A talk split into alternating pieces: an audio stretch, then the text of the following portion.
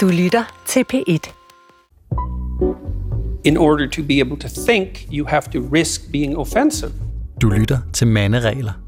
En radiolæseklub om verdens måske mest populære selvhjælpsbog for mænd.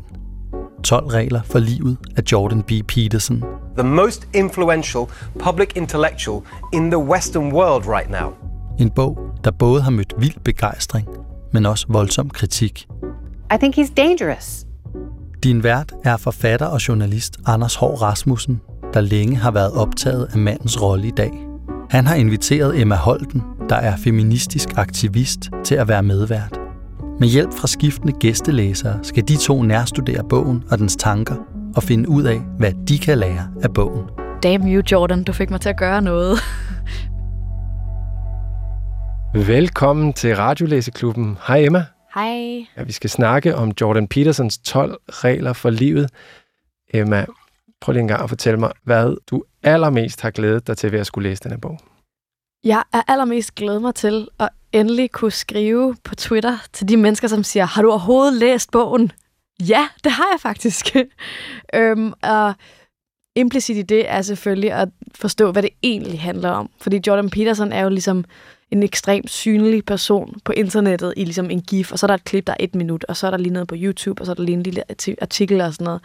Og ligesom komme til rodværket, hvad er det egentlig, han siger, og hvad er det egentlig, han mener. Øh, det, har, det har jeg glædet mig rigtig meget til at, til at forstå. Ja, han er overalt. Ja, det er virkelig uf. Det er fra det ene sekund til det andet.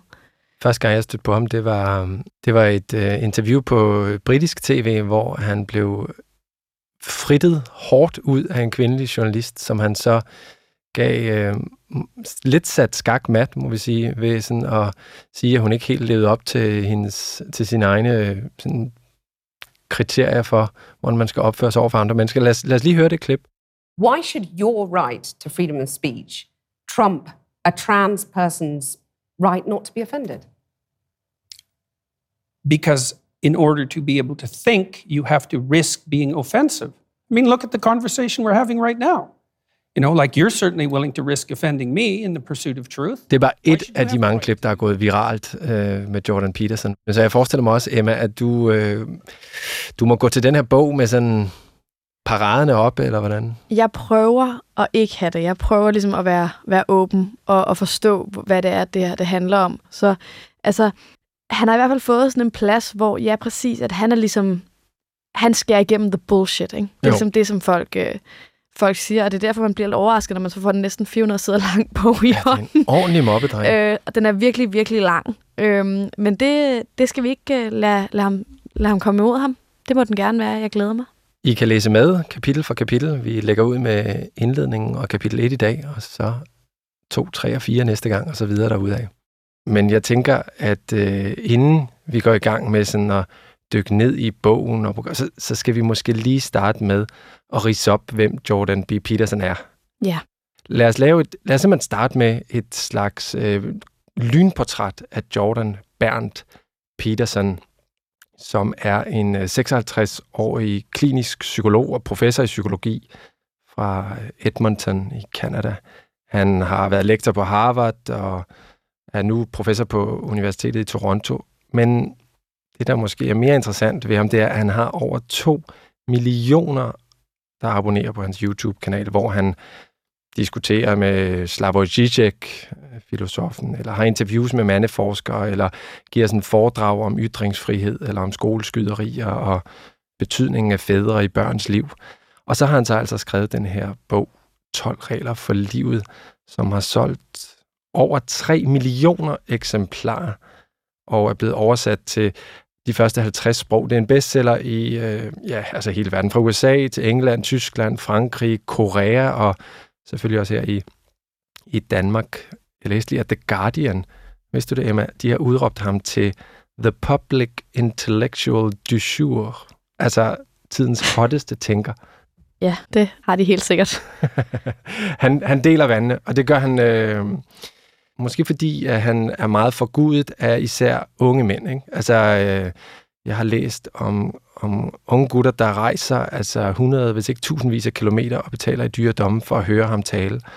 Og øh, jeg kender selv nogle fyre på 21, som jeg spiller tennis med, og som, som er i gang med at læse hans bog, og øh, han, han har mange venner, der læser den, og, og jeg kan høre på dem, at Peterson han er ligesom sådan en slags øh, faderfigur, eller sådan en mentor, som fungerer som en guide til sådan en verden, hvor de her unge gutter føler sig sådan lidt lost. Så det er ligesom den ene skare, og så vækker han også måske seriøs bekymring, tror jeg godt, man kan sige, på, jeg ved ikke, især venstrefløjen, og, og måske især blandt kvinder, og det er så til dels, fordi han siger sådan nogle ting øh, om, at den her forestilling om, at kvinder har været undertrykt op gennem historien, det er en latterlig forestilling. Så vi kan vist roligt sige, at han har sine modstandere, og han har sine fans. Altså, at han er blevet en figur, som mange enten er, er for eller imod. Hvordan, øh, hvordan støtter du på ham, Emma?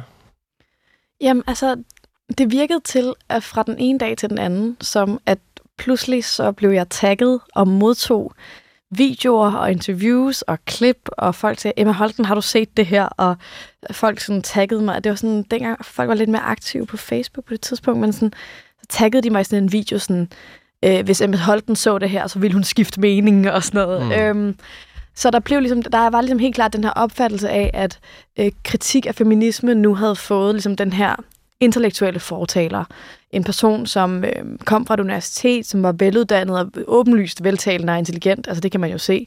Øhm, og, øh, og som ligesom sådan fremlagde de her, sådan, ja, hvad kan man, man kan nok kalde dem konservative argumenter, uden at tage, tage munden for fuld, ligesom. Og det var det, der var min, mit ideal for vores øh, program her. Det var, at vi kunne sidde her og kigge på en bog, som øh, kommer til at trykke på sikkert både mine og dine knapper på forskellige måder, men samtidig bevare en eller anden sådan nysgerrighed og respekt og sådan udfordre hinanden på, hold, på hinandens holdninger og, og samtidig blive klogere på, hvad er det, Jordan B. Peterson, han kan? Hvad er det for en længsel, han sådan, øh, der er ude blandt de mange millioner læsere, som han ligesom tapper ind i? Og også har han har han set et eller andet? Hvad, hvad kan vi lære? Altså, hvad er der at forstå her? Hvad, hvad, hvad, hvad, hvad, var, hvad var din motivation for at sige ja, egentlig? Øhm, jeg var ret bekymret for det, eller jeg var meget i tvivl. Jeg var meget i tvivl, fordi jeg var i tvivl om, øhm, om jeg vil være med til at sprede de her holdninger meget mere bredt. øhm, men, jeg, men samtidig så, så kunne jeg også på en måde godt slå ned, fordi jeg var ligesom sådan lidt, jeg synes, at det er meget vigtigt, at vi at jeg som feminist står ved det, jeg synes, og jeg kan argumentere for min sag så vidt jeg kan. Øhm, og der er jo mennesker, som jeg som feminist ligesom ikke vil legitimere ved at tale med dem. Altså, hvor jeg ligesom siger, du, du er åben nazist. Altså, det, det synes jeg ikke har nogen plads nogen steder. Og man kan sige meget om Jordan Peterson, men han fremlægger ligesom et argument. Og, og det synes jeg, man skal tage alvorligt. Og det må man ligesom argumentere imod, hvis man er uenig. Og det synes jeg er enormt vigtigt, at man gør. Så det vil jeg ligesom gerne prøve at gøre. Øhm, og så tror jeg også, at jeg føler, at, at Peterson på en måde adresserer øhm, mange af de ting, som feminismen også adresserer. Altså mennesker, som føler sig udenfor og forkerte i samfundet, og som føler, at de ligesom ikke passer ind. Og så føler jeg også, at han på en måde er fortaler for, hvad man kan kalde en ny form for konservatisme. En form for konservatisme, som ligesom appellerer til, til unge mennesker. Vi har set alle de her unge mennesker, som er fans af Trump og alle de her ting. Øhm, og, og jeg tror, det er vigtigt for mig at forstå, hvor, hvor den holdning kommer fra, hvad den betyder, hvordan den ser ud. Øhm, så det er derfor, jeg sidder her. Med det sagt, så synes jeg, vi skal åbne bogen simpelthen og kigge på vores introduktion, som her i bogen bliver kaldt Overtyren. Og i den her bog, der skriver han meget omkring orden og kaos. Undertitlen hedder En modvægt til kaos. Orden er, når folk omkring dig handler i forhold til let forståelige sociale normer og er forudsigelige og samarbejdsvillige. Det, det forstår vi, ikke? Jo, jeg er med. Kaos er til gengæld, hvor eller når noget uventet indtræffer. Kaos opstår i triviel form, når du for eksempel er til en fest med folk, du tror, du kender, og du fortæller en vidighed, som pludselig gør alle tavse og forlegne. Ja. Og jeg tænker, det er et skide godt eksempel på... Ja, på et Marit-scenarie. Ja, ja, og på et meget højaktuelt Marit-scenarie. Det der med, at det vi troede var sjovt, og det som var sjovt, da jeg gik i gymnasiet for eksempel, det er ikke sjovt længere. Det er ufedt. Altså, øh, man må ikke sige det. Der er så meget, man ikke må sige. Og jeg tror, noget af det, der gør, at den her sådan, bog om kaos og orden, den appellerer så meget til mænd især, det er, at der i de senere år er opstået sådan en følelse af, at det sådan, sociale kompas ikke dur længere. Altså man ved faktisk ikke, hvad man kan forvente, og hvordan man skal opføre sig, og, så det føles meget mere kaotisk. Der er brug for orden. Tror du ikke? Jo, altså jeg tænkte i hvert fald på, da jeg læste det eksempel, så tænkte jeg også bare sådan, åh, det er en genistreg det her. Fordi at det, som bliver interessant for mig, det er sådan, hvem er det kaotiske element? Er det den person, der der siger joken, eller er det de andre? Fordi i den måde, han udlægger det på, der er det jo sådan lidt, at han er, på en måde i skoene hos den person, der laver joken. Ikke? Det er Jo. den person, vi empatiserer med. Ja. Men alle de andre er jo enige. Og jeg tror, det er det, der bliver interessant for mig. at De synes jo, der er orden, men den anden person synes, at der er kaos. Ja. Og det synes jeg bliver enormt interessant sådan at se på, altså hvad er det, han mener, når han siger det her kaotiske? Fordi ja, det er jo en kaotisk oplevelse for den person, der siger joken. Ja. Altså for eksempel siger en person, der siger en racistisk joke, eller en joke om MeToo, som er upassende, eller alle de der ting, som jeg går ud fra, det du ligesom taler ind i.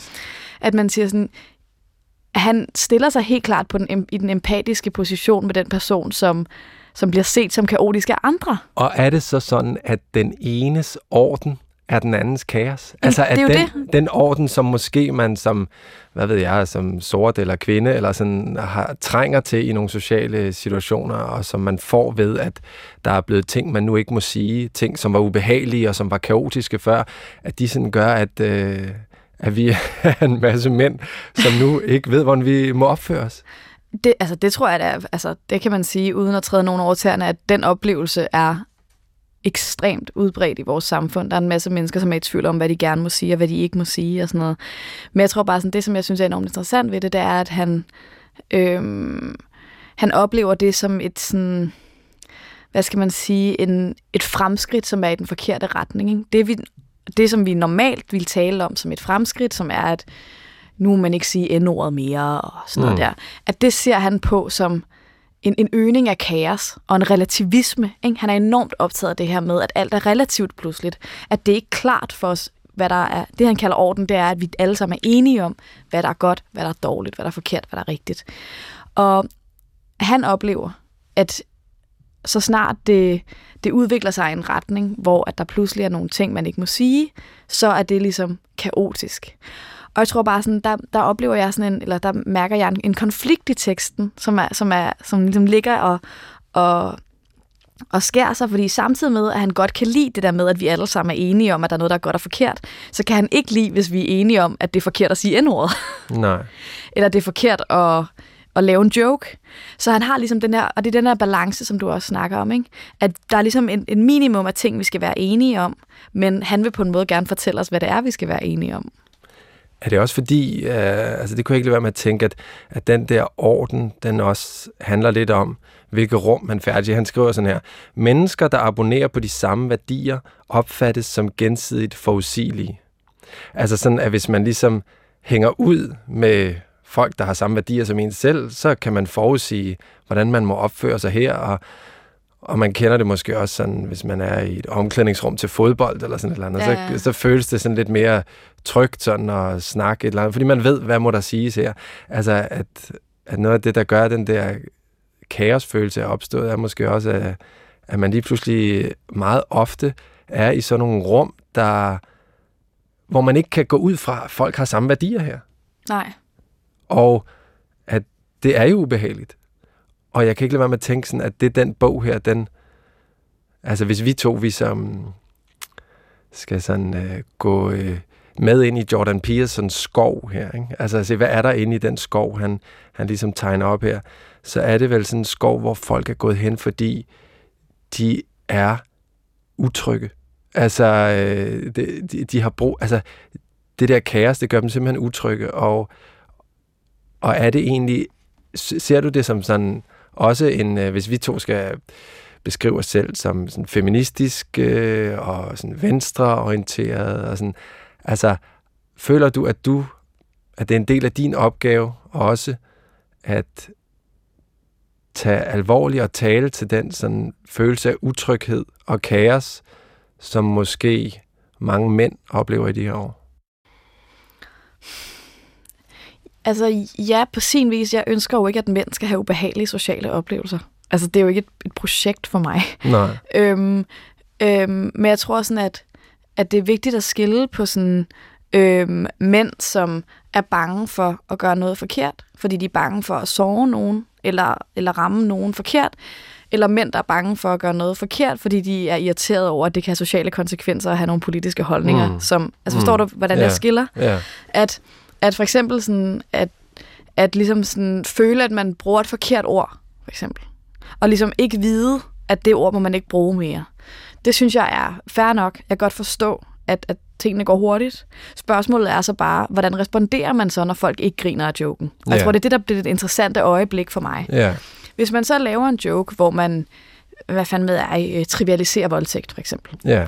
Og folk så siger til en, det synes jeg skulle var, var ret usjovt. Ja. Altså, siger man så, hold kæft, hvor er du overfølsomt svin? Eller siger man, nå okay, det forstår jeg ikke, kan du forklare mig det? Ja. Og jeg tror, at der, der hvor sådan, øhm, man som feminist tit krydser klinger, det er, at enormt mange mennesker responderer jo på den ydmygelse, det der kaos er, med, med at gå i forsvarsposition. Ikke? Og det tror jeg på en måde også er enormt menneskeligt, og jeg tror, han taler også meget ind i den der, det er jo enormt menneskeligt at træde forkert i en social situation. Ja. Det er jo på en måde, altså udover at blive udsat for vold, det værste, der kan ske. Altså det Ja. er for mange menneskers værste Ja. frygt. Ikke? Jo. Og jeg tror sådan, at noget af det, som sådan, jeg som feminist i hvert fald prøver at fremme, hvis man skal snakke om, hvad min opgave er, og så er det ligesom at, at tale om, om det ubehag, der er i at, og ikke vide, hvad man skal gøre, og ligesom sige, men prøv at det ubehag er en del af samfundsudviklingen. Og det at være i det ubehag er vildt vigtigt for at forstå det ubehag, som den person, du taler med, som måske er blevet voldtaget, oplever. Ikke? Og jeg tror sådan, at der, der har vi bare sådan en, der er vi generelt dårlige, alle mennesker er dårlige til at øh, afgive den lidt magt mm. i en Mm. situation. For det, det er jo i grunden det, det handler om. Ikke? Hvem skal have lov til at bestemme, hvad vi skal have lov, hvad vi skal sige? Og det er jo også det, han, øh, Jordan Peterson er meget optaget i, det her med magt og hierarkier og sådan noget. Og det, du siger, når du er en person, der siger, jeg synes ikke, det du sagde var sjovt, det er jo, at I faktisk indgår i en magtkamp Ja. om, hvad der er okay, og hvad der er sjovt, og hvad, hvad, der, er- hvad, der er, hvad sproget skal handle om, og hvad der skal være ske i det sociale rum. Og det kan jeg godt forstå er smertefuldt. Øh, men der må man bare, hvis man er en af de her mænd, som er i tvivl, så må man, øh, og det er derfor tror jeg, at mange mænd, som har meget magt, synes, at det her er nemmere. For hvis du er en person som, som dig for eksempel, ikke? Mm. hvid heteromand med en universitetsuddannelse, bor på øh, Indre Nørrebro med sit på det rene, mangler ikke noget. Det er ikke, det er ikke lige så svært for dig at give noget magt i den situation og sige, nå okay, det vidste jeg ikke, sådan, end det er for en person, som måske er udsat på andre måder. Og, som, og der tror jeg, at jeg vil være mere large over for en person, som ikke har en universitetsuddannelse, som måske kommer fra arbejderklassen, og de har sværere at, at give den magt væk, men en person i din position Mm. skal simpelthen give den magt væk. Synes du, jeg er uretfærdig over for dig? Nej, nej, jeg synes overhovedet ikke, jeg, jeg kommer til at tænke på en uh, situation, jeg havde i kommentatorboksen forleden. Jeg, jeg kommenterer tennis mm. Øh, ude på Eurosport, og lige i de her uger, der er der French Open i Paris, og tennis er lidt sjov, fordi det er en, sådan en, den eneste sport egentlig, hvor kvinder og mænd dyrker altså side om side, og spiller oven i købet sammen nogle gange. De spiller på de samme arenaer, de får lige meget i præmiepenge, de er næsten lige store verdensstjerner, og der er lige mange kvindelige mandlige tilskuere, og der er faktisk også en del øh, kvindelige journalister og eksperter og kommentatorer og sådan. Og det gør, at der er nogle andre samtaler, der foregår omkring sporten. For eksempel i øjeblikket er der en samtale øh, omkring menstruation og elitesport. Og øh, den måde, som menstruation øh, Øh, kan hænge sammen med øh, ledbåndssmerter eller skader lige frem, og hvordan, øh, fordi der er blevet ændret sådan i, at nu må spillerne kun gå på toilettet én gang i løbet af en kamp, og sådan, der, så er der nogen, der ligesom har sagt sådan, hvis I tror, at toiletpauser for kvindelige atleter kun handler om at skulle tisse, så er I lidt naive. Og, og jeg må bare sige, jeg havde aldrig nogensinde tænkt over det. Vel? Jeg har simpelthen aldrig tænkt over, hvad det vil sige at have menstruation. Og så pludselig kommer der jo så de her historier fra kvindelige spillere og tidligere spillere, som fortæller om sådan, altså jeg må trække mig fra en OL-kamp på grund af mavekramper, eller altså, og, og jeg sidder sådan med kæmpe lyttelapper, ikke? Og tænker, hvor er det vildt? Jeg anede ikke det her, vel? Og sådan, der er også nogle løftede pegefinger, ikke? Så sådan, inden i sådan bare disser en eller anden spillers præstation, så tænk lige over, hvad kan der ligge bag det her? Ikke? Nå, jeg sidder så og kommenterer en kamp mellem Petra Martic og Kaja Kanepi, og Petra Martic har spillet rigtig godt det her forår, og hun spiller en håbløs kamp, ikke? Og så sidder jeg og tænker højt i mikrofonen, kan vide, hvorfor hun har så dårlig en dag. Er det, fordi hun har været nervøs? Det er en stor, stor kamp for hende. Hun har ikke været øh, så tæt på en kvartfinale før, og så videre.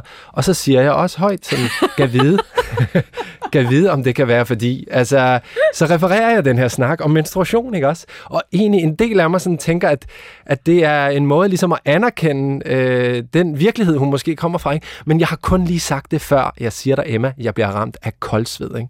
Fordi det her, det kan jo også så totalt høres som en underkendelse af hendes professionalisme, ikke også? Ja, ja, ja. Der er jo en lang historie, Åh, altså ja. Trump, Åh, hvordan den er har Trump den ikke der. svinet kvindelige journalister? Hvis de stiller ham et kritisk spørgsmål, så er det fordi, de har det røde. Og alle mulige kærester, som siger, åh nej, det er den tid på måneden, det er derfor, du er vred, eller sådan, ikke? Ja. Og hvor det bare giver sådan en følelse af sådan, jeg, føl, jeg sad der og tænkte, shit, lige nu, der er jeg bare overladt, min skæbne er overladt til den, det niveau af overbærenhed, jeg bliver mødt med her. Ikke? Fordi jeg føler egentlig, at det samme udsagn fra mig kan blive læst i den ene og den anden retning. Jeg kan få en med køllen, ikke? og jeg kan og så gik der fem minutter, og så skete det faktisk, at der kom et, en seer besked, som var fra Dorte, og så sådan, tusind tak, fordi du bringer et tabubelagt emne op, ikke? Og jeg var sådan, åh, øj, øj, tak, ej gud, så, så beholder jeg mit job den her gang, ikke? Men jeg tror, at det er den følelse af kaos, der er, ikke? Uh, altså simpelthen ikke selv at vide, og ikke selv at have sådan styr på, hvornår det, man har sagt, er i orden. Altså, øh, kan du, kan du følge mig? Jeg kan sagtens følge dig, og jeg, jeg har tænkt meget over det her, men jeg tror på en måde, at det vi er ved at opleve nu, det er, at mange mænd er ved at entrere den verden, vi andre har levet i hele tiden. Ja, som den, med den der konstante den der usikkerhed. konstante ja. usikkerhed, Ja. hvor at du er nødt til at være... Altså, sådan, jeg kan huske sådan, i forbindelse med MeToo, så var der en mand, som sagde, som sagde til mig, og nu, mens jeg har sex, så ligger jeg bare og tænker på, hvad hun tænker. og jeg var bare sådan... Altså, jeg, jeg fik bare sådan et, et flash af alle de gange. Altså, sådan, når jeg det er blevet bedre nu, hvor jeg er i et fast parforhold med en person, jeg elsker og stoler på og sådan noget. Men i hele min, mit seksuelle liv har jeg altid sådan set mig selv udefra, været sådan næsten haft sådan et filmkamera på mig, folder min mave, amplificerer jeg for høje lyde, hvad tænker han, har han det godt, hvad sker der, øh, gud, og nu sagde jeg det her, og den her lyd var for høj, og fuck, hvor er det pinligt, altså sådan, det er faktisk, og det ved jeg er ekstremt normalt for Ja. kvinder, Ja. øhm, at have den her sådan hypersociale bevidsthed i alle situationer, Ja. fordi man er ekstremt bange for at gå over en streg. Øhm, og være for meget. Jeg kan huske noget, vi diskuterede meget i gymnasiet. Det var mig og nogle af mine veninder, om vi grinede for højt. Ja. Og man var sådan en pige, der griner for højt. Og det er ikke sexet med piger, der griner højt. Nej. Og der kan jeg bare mærke, at sådan, der er nogle mænd, som bare sådan, wow, de har bare været i verden. Ja. Du har bare været i verden, og bare sådan sagt det, du tænkte. Og er det så ikke en anledning, er det egentlig ikke en anledning til sådan en øget forståelse? Jo. Altså, fordi egentlig sådan, så tænker jeg, når, når du sidder og siger det, altså pludselig kan man, gud, det, det er så nemt for mig at leve mig ind i den beskrivelse, du lige har kommet med, ikke?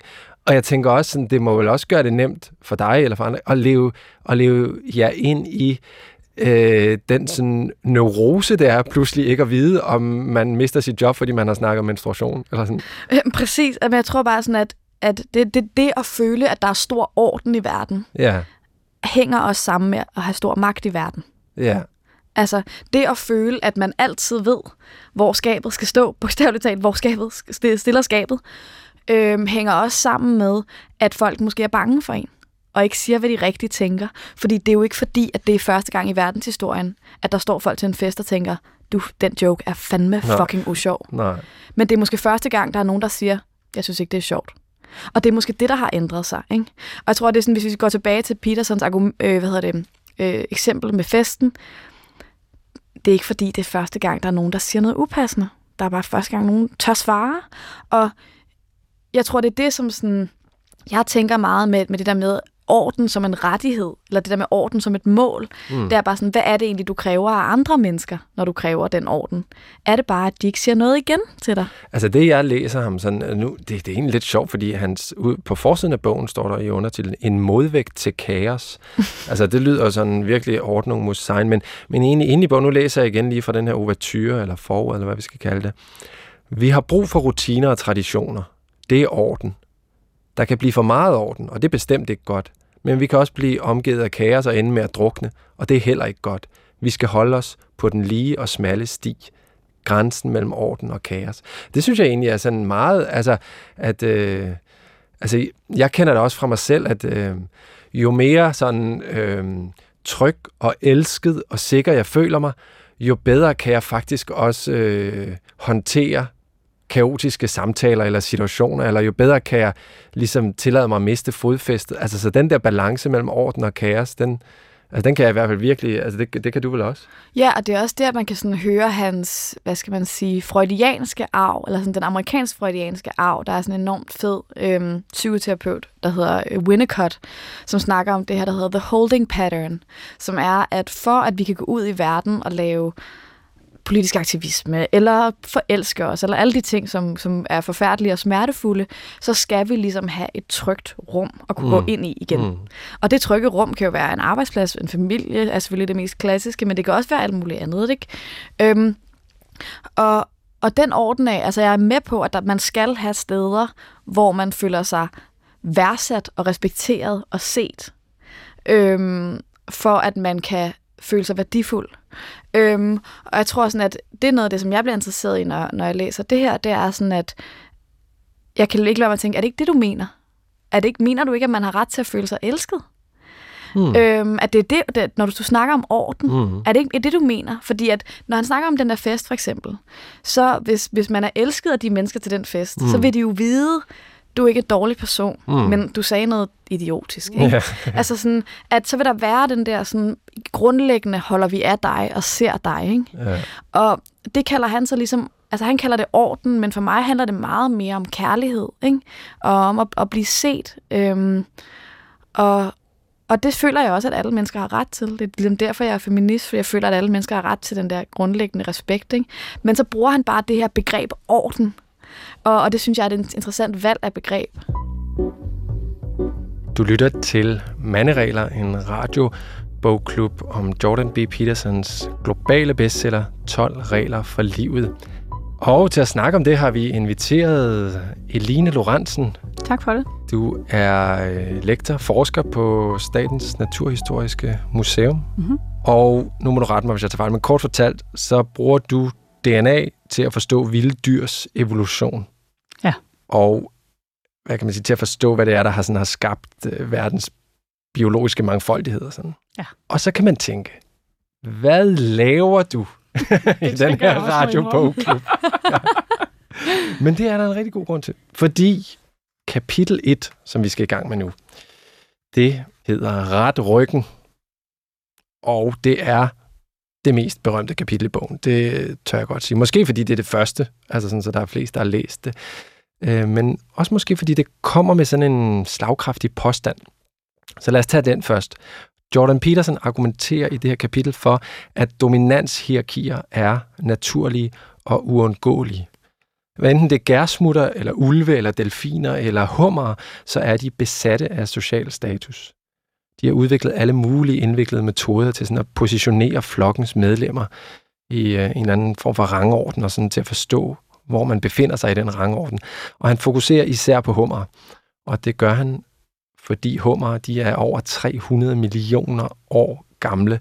Så det vil sige, at det her med, at levende væsener dominerer hinanden, det er ifølge Petersen en grundlæggende og totalt permanent del af, hvad det vil sige at være et levende væsen. Også for mennesker som han skriver her på side 17. Der findes en meget oprindelig regnemaskine dybt inde i vores hjerner, langt under de steder, hvor tanker og følelser genereres. Den måler hele tiden præcis, hvor vi befinder os i samfundet. For hummer, der viser den her placering sig så i deres kropsholdning. En hummer, der har tabt en konflikt eller en slåskamp med en anden hummer, falder ligesom sammen. Altså den bliver sløv og sådan bogstaveligt talt sammenkrummet, og det skyldes nogle kemiske balancer i dens hjerne. Så sådan en, en hummertaber, som han kalder det faktisk, har et højt indhold af oktopamin i hjernen og et lavt indhold af serotonin. Mens hummervindere til gengæld, de har det lige omvendt. De går rundt som sådan stolt og rank skalddyr med kløerne fremme og hjernen fuld af serotonin.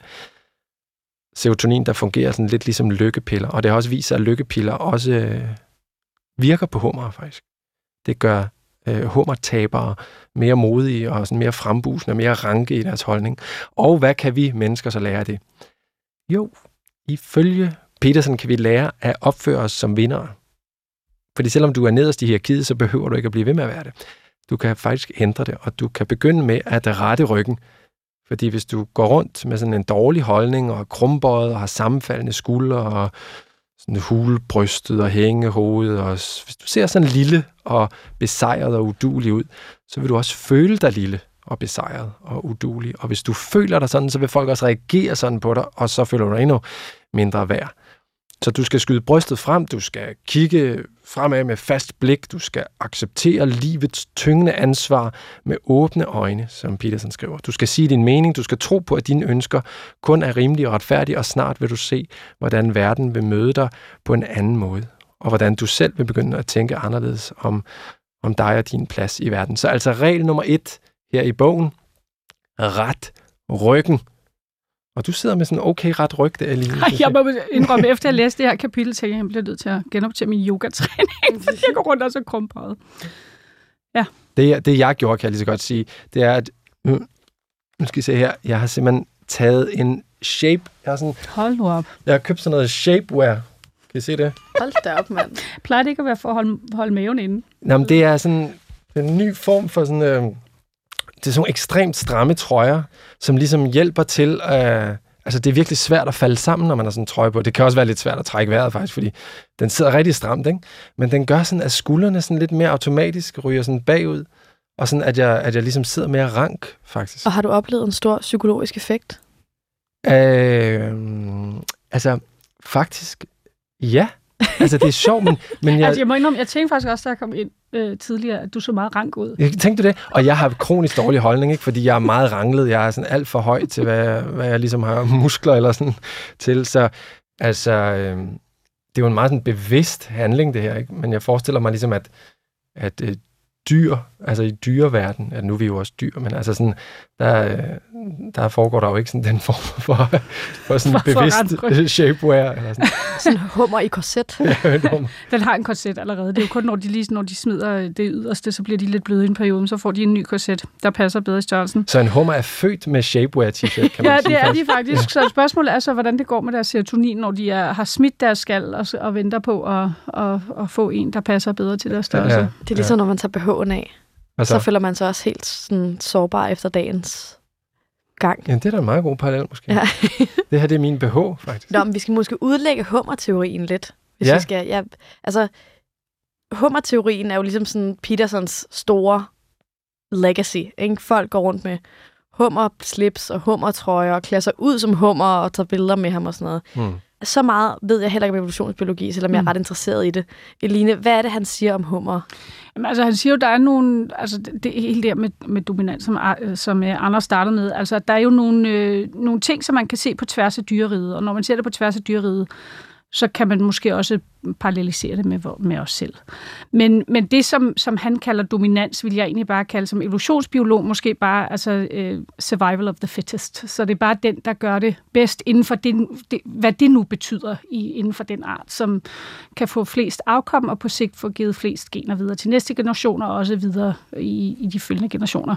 At man kan se, at en hummer er rank. Altså det, nu læste jeg ikke lige op på de her baggrundsstudier, men altså den er jo selvfølgelig, kvaden går rundt med et korset hele tiden, så er den jo rank. Altså, jeg mener, den kunne ikke, ikke være rank, så jeg ved ikke, hvordan man ser det her med, at den ligesom, men det må være nogle andre øh, dele af krabstyret, hvor man ligesom kan se, at den der ryg, den, den klapser sammen. Men øhm, altså, så det er jo, men igen, det, det er jo inden for de vilkår, som arten befinder sig. Og, og der kan man, der nogle gange giver det mening at være hvis, hvis man bruger ordet dominans. Det kan også være, altså, han snakker også meget om, om den status, der er inden for den gruppe af mm. individer, man er i. Og det kender vi jo meget for os selv med, at der er en konstant positionering, fra man går i vuggestue til børnehave, og, hele, og også inden for familie og relationer og venner, at der er en konstant positionering i forhold til hinanden. Og der er der jo nogle gange, hvor det kan betale sig at positionere sig på en måde, og nogle gange på en anden måde. Det er ikke altid, altså det er jo meget situationsafhængigt. Men nu har vi jo også nogle meget komplekse øh, relationer i, i forhold til hummer. Men altså, der, der, så jeg vil sige, at, at nogle gange, altså i sidste ende er det bare, hvad, hvad, hvad får der bedst frem i bussen over længere tid, også for os. Om det er at være øh, dominerende, det er ikke, det vil sige, det er ikke altid tilfældet. Det kommer an på, hvor du vil hen. Ja, fordi det, det, jeg tager ud af det her, eller det, jeg fornemmer, han vil med den her øh, udlægning, det er ligesom, at øh, på en eller anden måde retfærdiggøre eller naturliggøre sådan menneskelig dominans. Ikke? Altså ligesom ved at sige, at fordi at det er over 300 millioner år gammelt, så, og at det er overalt, så er det også sådan hos os, og det giver ikke mening på den måde at bekæmpe det. Altså vi skal ikke, jeg tror han, jeg fornemmer, at han skriver sig op mod en eller anden forestilling om, at alle skal være lige, og have lige meget der, og 50-50, og sådan, hvor han siger, nej, altså sådan fungerer levende væsener samfund ikke. Ja, men altså på en eller anden måde, så kan man sige, at vi er altså, og det er jo modsat hummeren, men vi er jo netop samfund. Vi er jo, vi er jo altså grupper af folk, der skal få det til at fungere sammen. Og, vi, og så, så, så for os, der er jo sådan, altså man kan sige, øhm, summen af os alle sammen skal gerne give mere end det, at vi er her alene. Og det er derfor, vi arbejder, og vi bor, og vi lever i samfund. Vi har fundet ud af, at vi kan få et bedre liv og en bedre tilværelse ved, at vi går sammen i større grupper, om det så er, er store familiegrupper eller øhm, øh, byer, eller hvordan det nu er, vi organiserer os. Og det er jo den store forskel for hummer, fordi de er jo ikke sociale væsener. Altså der vil jeg sige, der er sammenligning med mennesker faktisk bedre at kigge på sådan nogle sociale insekter, som jo også skal have det til at fungere Nå, hvad sker i der der? kontekster af mange tusind eller hundredtusind individer. Ja. Der er jo nogen, der skal tage en position, som ikke er lige så øh, fordelagtig, fordi at de skal få hele øh, gruppens, øh, øh, ja, hvad kan man sige, øh, velvære til at blomstre. Altså, de skal jo, de skal jo, altså, når du kigger på en, en myretur, der er jo rigtig mange, som aldrig vil få afkom, men de er der kvæg, at de skal have hele den der myretur til at fungere. Så der er jo nogle positioner, men der giver du jo også slip på noget... Øh, Altså, hvis du ikke får givet dine gener videre, så kan man sige, så, så udgår du ligesom af den evolutionære ligning, men omvendt, så kan du have søskende og halvsøskende, som du hjælper, og ved at de giver deres gener videre, så lever dine jo også videre. Så, så, øhm, så man kan sige sammenligningen, altså jeg kan, jeg, altså jeg kan delvis købe hans sammenligning, men den er også, øh, altså, altså der er 550 millioner år, altså der er over en halv milliard års altså, tid, siden vi divergerede fra hummer, og der er alligevel sket meget, og fordi vi er en social art, det gør, at der er et, et, et ret stort øh, hop. Men, men noget af det, altså, men det her, så jeg vil, jeg vil ikke så meget sige dominans, jeg vil snart sige en, en konstant positionering. Og den kan jo ændre sig øh, afhængig af, hvor man vil hen. Altså, hvad er det, man vil opnå? Og der har vi jo en bevidsthed, hvor vi også kan ændre det, vi gerne vil opnå. Det kan vi jo tænke om, hvad vi opnår. Vil vi ændre det over vores liv? Det har, den bevidsthed har en hummer jo ikke. Ja, jeg tænkte også på, for han sagde faktisk noget, som jeg synes er, er som jeg observerer som, som rigtigt, og som jeg også har tænkt meget på i forhold til, i feminismen beskæftiger vi jo også, vildt, også vildt meget med status og værdi i samfundet, og hvad har værdi og hvad har ikke og sådan noget. Og han siger ligesom det her med, at, at når man er undertrykt eller har lav, bliver domineret af andre, så, så er man enormt nervøs hele tiden, og man er bange, og man er frygtsom og sådan noget, men Øhm, men når man så har høj status, så, eller man er positioneret højt, som du måske kunne kalde det, Line, øhm, så opfattes en forandring som en mulighed i stedet for en katastrofe. Ikke? Hmm. Og det tror jeg på en måde er rigtigt nok. Jeg tror bare ikke nødvendigvis, at, at det, der konstituerer den livsopfattelse, er øh, høj status. Jeg tror også, at det er en følelse af tryghed, og en følelse af respekt, og en følelse af at blive set af andre. Øhm, at han har ligesom meget det her med, med, at med et nul, ikke et nulsumsspil, men et, et lille sumsspil, hvor der er nogle få i toppen, som ligesom sådan får lov til at have den her følelse af kontrol og orden, og så er der altså nogle mennesker, som er nogle tabere, ligesom Mhm. der er hummer, og der er tabere. Mhm. Og de mennesker vil altid eksistere, og den her bog hjælper dig så med at ikke blive en taberhummer, ikke? Jo. Men jeg tror, at, at eller i hvert fald det, som er feminismens strategi, som jeg tror rigtig meget på, det er, at vi kan i stedet for udvide den måde, vi ser på hummertaberen. og ligesom sige sådan, jamen okay, selvfølgelig har vi levet i et samfund, hvor mennesker, der har handicap, eller mennesker, som har psykiske lidelser, eller mennesker, som er fattige, er blevet set ned på og behandlet dårligt, haft dårlige liv, ikke blevet respekteret. Øhm, men kan vi ændre det? Vi har set, vi er kvinder, ikke hvide personer, alle de her grupper er blevet set som tabere, svage, ikke har fået respekt. Og det tror jeg er fuldstændig rigtigt, hvad han siger. at Det påvirker ens følelse af, hvad ens muligheder er i samfundet. Det påvirker, om man føler, at man har rettigheder. Det, altså alle de her ting, det tror jeg er fuldstændig rigtigt. Jeg tror bare ikke, det er rigtigt, at man kun kan øh, fordi give de her mennesker en følelse af respekt og værdighed ved at putte dem øverst i hierarkiet og skubbe nogle andre ned. Jeg tror faktisk, det er muligt for os at udvide, hvem vi giver respekt og værdi til, og dermed give dem den mulighed også. Men hvordan forholder øh, feministisk teori sig egentlig til magthierarkier? Altså, fordi det er vel det, der er argumentet her, det er jo, at det, det er uundgåeligt. Det er en del af alt. Altså... Jeg, jeg tror, man forholder sig til magthierarkier, som man forholder sig til så mange ting, som er biologiske. Jeg tror ikke som sådan, jeg er i opposition til ideen om, at der findes positionering og magt, øh, og at det kan være biologisk konstitueret. Jeg tror alle sammen, at vi ved, at magt er enormt fristende for mennesket. At følelsen af at bestemme og have indflydelse er enormt fristende. Øhm, jeg tror bare, at vi føler, at det er bedre for os alle sammen, hvis vi prøver at modstå den fristelse, eller holder checks and balances på den fristelse. Så jeg tror, at vi ligesom siger, ja, der er selvfølgelig biologi, øh, men det, som, som Judith Butler for eksempel siger om det, det er, at hun siger, at der er ting, der er biologisk konstitueret, men sagen er, at ingen af os lever uden kultur, så vi vil aldrig kunne vide, hvad der er ren biologi. Vi vil aldrig kunne se biologien fra, hos mennesket i sin rene form. Og jeg føler helt klart, at mennesket er klogt nok til at skabe de samfund, vi gerne vil have, så uden at konstituere dem rent på biologi. Jeg lægger også mærke til, at Peterson skriver sådan, en lavt rangerende hummer er på side 10 nu, vil slet ikke forsøge som en udfordring, men vil i stedet acceptere sin underliggende status og holde benene tæt ind til kroppen mens han jo for mennesker snakker om at du ved, rette ryggen, og du snakker om, vi kan faktisk vælge at gøre noget andet. Altså den her sådan... Jamen det er valget, vi har, altså en hummer har jo ikke bevidsthed, hvor den tager en valget om, nu gør jeg det her, eller jeg gør det her. Jeg tror bare, det ligesom ligger indlogeret i, når yeah. den begynder at få de der øh, fysiologiske impulser, så gør den en ting i forhold til en anden. Hvor at vi, jeg vil også sige, at det tager jo rigtig, ej, det, det er ikke noget, det, det vil jeg mere sige i forhold til mit eget liv, at være ligesom observere i, hvordan jeg selv er, at at afhængig af status af dem, du er sammen med, så, så gebærder man sig jo meget anderledes. Altså om du tager ordet med nogen, der har høj rang og høj status og mener noget andet, der skal faktisk meget til afhængig ja. af situationen. Ikke? Ja. Så jeg vil sige, vi er også lige så gode til, hvis vi, jeg vil ikke sige kude, men hvis du er nederst i hierarkiet, så tiger man mere, end hvis du sidder højere i hierarkiet. Det vil, altså, tænk på en hver mødesituation. Ja. Eller i, sågar i familien, altså hvem der ligesom har den interne positionering til at kunne sige noget på et givet tidspunkt. Og det er jo der, hvor feminismen har været meget sådan bevidst om den stillhed, der har været hos de mennesker, som ikke har, som har været undertrykt. Ikke? Og man ligesom har sagt sådan, prøv at høre her, hvis vi har et, et hårdt hierarki i vores samfund, så er der altså en masse ting, der ikke bliver sagt. Altså på det, vi snakkede om med de jokes, der ikke bliver sagt før, fordi man er bange for mm. konsekvenserne, man er bange for at blive fyret, man er bange for at blive sådan sanktioneret for husarrest af sin far, man er bange for, hvad, hvad fanden ved jeg.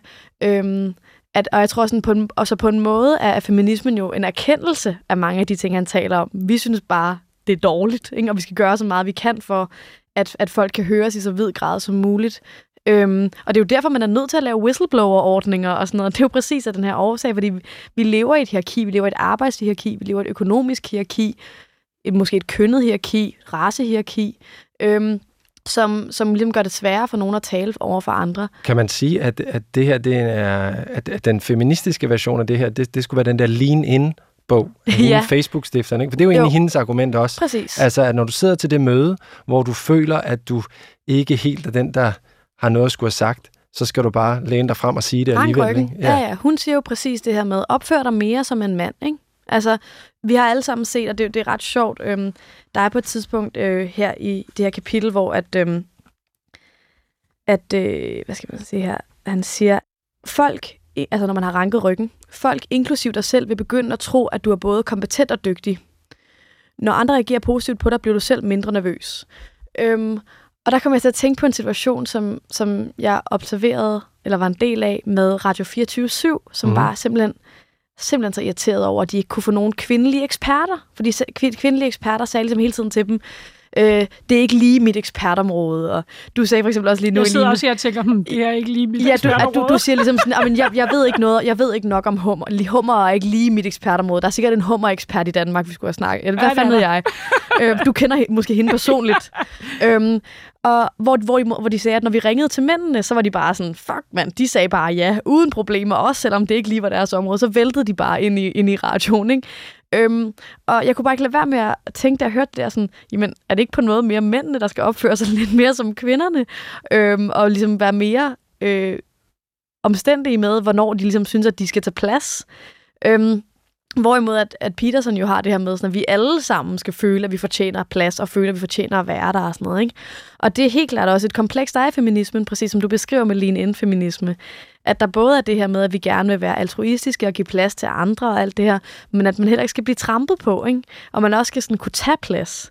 Og det der med, øhm, der, er en, der er en tænker, der hedder Baudrillard, som jeg er vildt glad for, som siger sådan, at at det revolutionære er ikke blot at øhm, at bekæmpe magthaverne, men også bekæmpe sit, ønske, sit eget ønske om magt.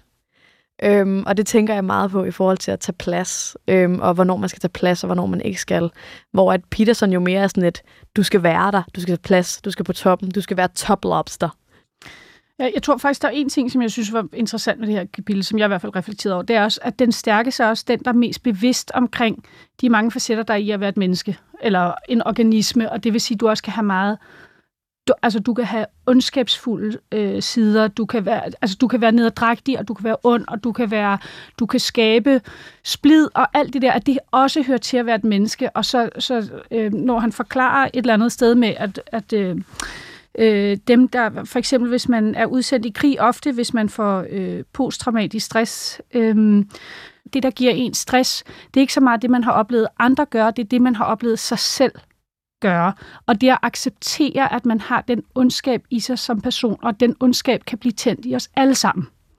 Og, og, det der, og så, så sagde han, når, man lige, når du først åbner øjnene og indser, altså, så, så, så, så for dem er os, der er sådan naive og tænker, når alle er søde og gode og rare mennesker, de vil mig i sidste ende det bedste, men når man først åbner øjnene og ser al den ondskab, som faktisk er i at være et menneske, og er i andre mennesker også, så vil man bedre kunne acceptere sig selv og, og komme højere op i hierarkiet. Og det synes jeg nemlig var ret interessant, at, øh, at man skal være klar over, altså at man kan også selv ryge helt over på den side, hvor man, altså, hvor man kan blive virkelig, virkelig, virkelig ond. Det har vi alle sammen i os. Han har øh, på side 28, jeg ved ikke om det er om det er det, men jeg synes også, det var et fint citat. Der er meget lidt forskel mellem vores medfødte evne til at skabe kaos og destruktion, og så vores karakterstyrke. Ja, det er det, nemlig lige den forbindelse. Det er noget af det sværeste at komme overens med i livet, og det synes jeg egentlig er, ja. er meget... Øh, jeg synes, det er meget interessant at tænke videre over det der med, at, at de samme evner, som, som kan noget godt, altså, ja.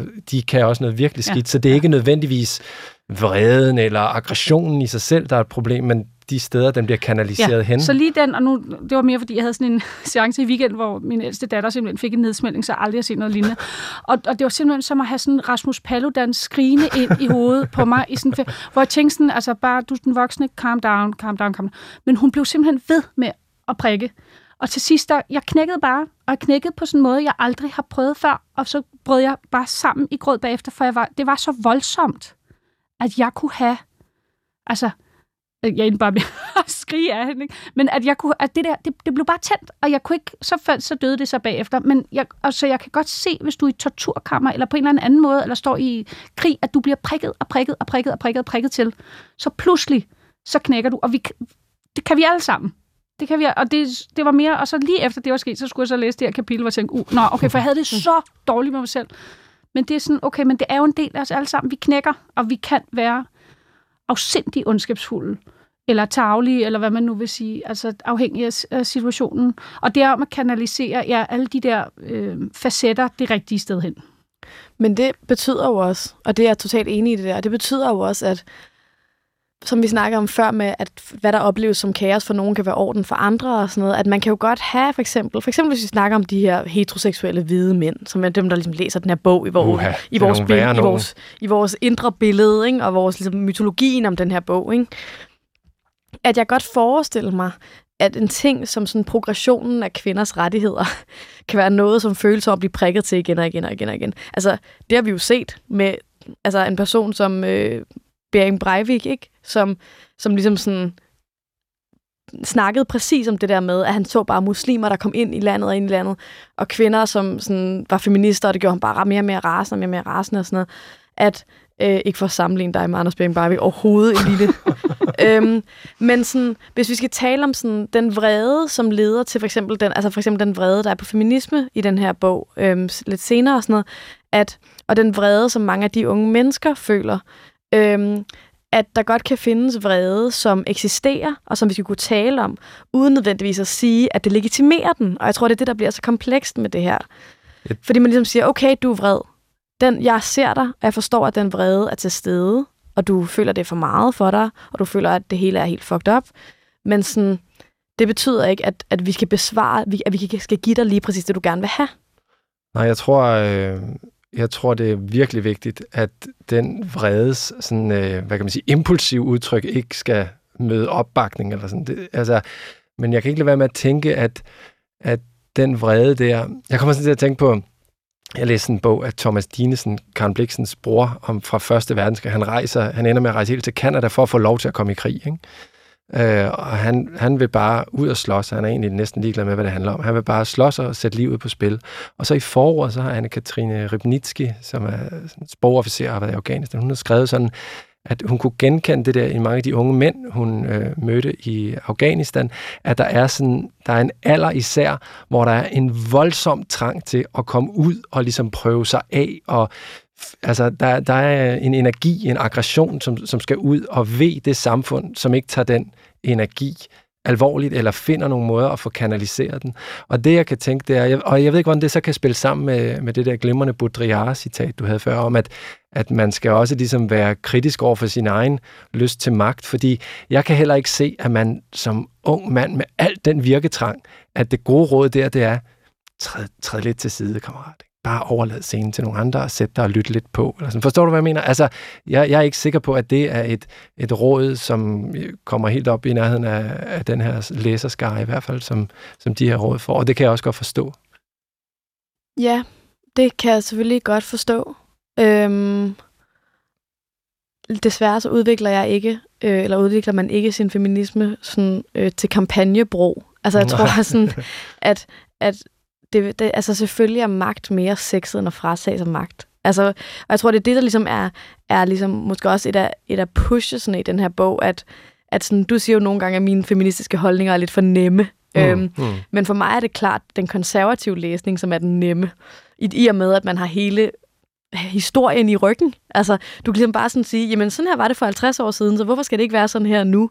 Hvor den feministiske læsning helt klart er den mest smertefulde. Altså, jeg synes, det er virkelig hårdt, øh, og ikke særlig sjovt. Hvordan mener du? Jamen, altså sådan, at, at det er hårdt at erkende, at verden er svær, og at der er folk, der bliver, bliver udsat for ufattelig uretfærdighed uden grund, og at, at bekæmpe det, det kan du ikke gøre alene. Og nogle af de uretfærdigheder, du kommer til at blive udsat for, kan du ikke bekæmpe helt alene. For, for eksempel mange af dem, som læser det her, er jo sikkert blevet ramt af helt vildt uretfærdige økonomiske systemer og alt sådan noget, som, som er større end dem selv. Og der er jo ligesom noget enormt opløftende i den her læsning. Du er ligesom en hummer, eller sådan, du skal også op og slås med nogen, og i den slåskamp, der skal du bare have rank ryg, i stedet for, for før, hvor du havde en løs ryg. Ikke? Hmm. Øhm, spørgsmålet er bare, at om Baudrillard ikke er en bedre hjælp, øhm, og en længere var, mere længerevarende hjælp. Ikke? Fordi at, hvad så, hvis du bliver ved med at tabe Selvom du føler, du har ranket ryggen, og føler, du har gjort alle de rigtige ting, så bliver du ved med at være fattig, og folk bliver ved med ikke at respektere dig, folk bliver ved med ikke at behandle dig ordentligt. Og jeg tror, det er det, der er problemet for mig med Peterson i det her afsnit, der han ligesom siger, at de mennesker, som er on top, de er de bedste. Og de er dem, der vil mest, og er klogest, og kæmper bedst. Og det er bare ikke min erfaring. Jeg føler, at der er enormt mange mennesker, som fortjener markant bedre liv, end de har, og som gør sig umage og arbejder hårdt og er gode mennesker, og alligevel så går det galt for dem og så er det hårdt for dem. Og, og jeg føler, at jeg har svært ved at se, hvad de mennesker skal gøre med det her. De får på en måde bare at vide, at det er fordi, de ikke selv har ranket ryggen. Øhm, og, og det synes jeg er en hård ting at fortælle mennesker. Bum. Vi er altså småt nået til vejs ende i øh, dette første program. Eline, hvad, øh, hvad gjorde størst indtryk på dig her i dagens kapitel? Altså det, der gjorde størst indtryk, det var, tror jeg, det der med at ligesom anerkende ondskaben i sig selv. Hvad, hvad, er, hvad er din oplevelse været, Emma? Jeg tror sådan, at at måske kan man sige, at sådan, den her bog er, er rigtig øh, brugbar for dig, hvis dit primære problem er, er interne ting i dig selv. Ikke? At du ligesom sådan, øh, har svært ved at tage dig sammen og få ting til at ske, og være social og gå ud og sige hej til folk, og gå ud og få et søgt job og alle de der ting. Så, så er der helt klart nogle gode tips i det her første kapitel til, at du skal tænke på dig selv som den store hummer. Du, er ikke bare, du skal ikke lade folk trampe på dig og sådan noget. Øhm, men, men hvis dit problem for eksempel er, at din mor har kræft, mm. og du er nødt til at være hjemme hos hende hele tiden, så, så tror jeg, at du sidder lidt tilbage med sådan en fornemmelse af sådan, ja, okay. Eller hvis dit problem er hævnporno, så sidder du også tilbage med sådan, jeg har sgu en rank ryg, problemet er bare, at folk tramper på mig alligevel. øhm, at, at, at sådan, jeg, jeg tror, den er, ja, det er selvhjælp. Så bliver det spændende, om der er noget at trække ud af den i næste afsnit, hvor vi skal læse kapitel 2, 3 og 4. Vi skal læse om at behandle sig selv som en, man har ansvaret for at hjælpe. Vi skal læse om, hvordan man vælger de rigtige venner. I øh, næste afsnit af Manderegler med Anders Hård Rasmussen og Emma Holten, som siger tak for nu, og tak til Eline Lorentzen, fordi du kom herind og tak. læste med os. Ja, Mange tak. og på genhør.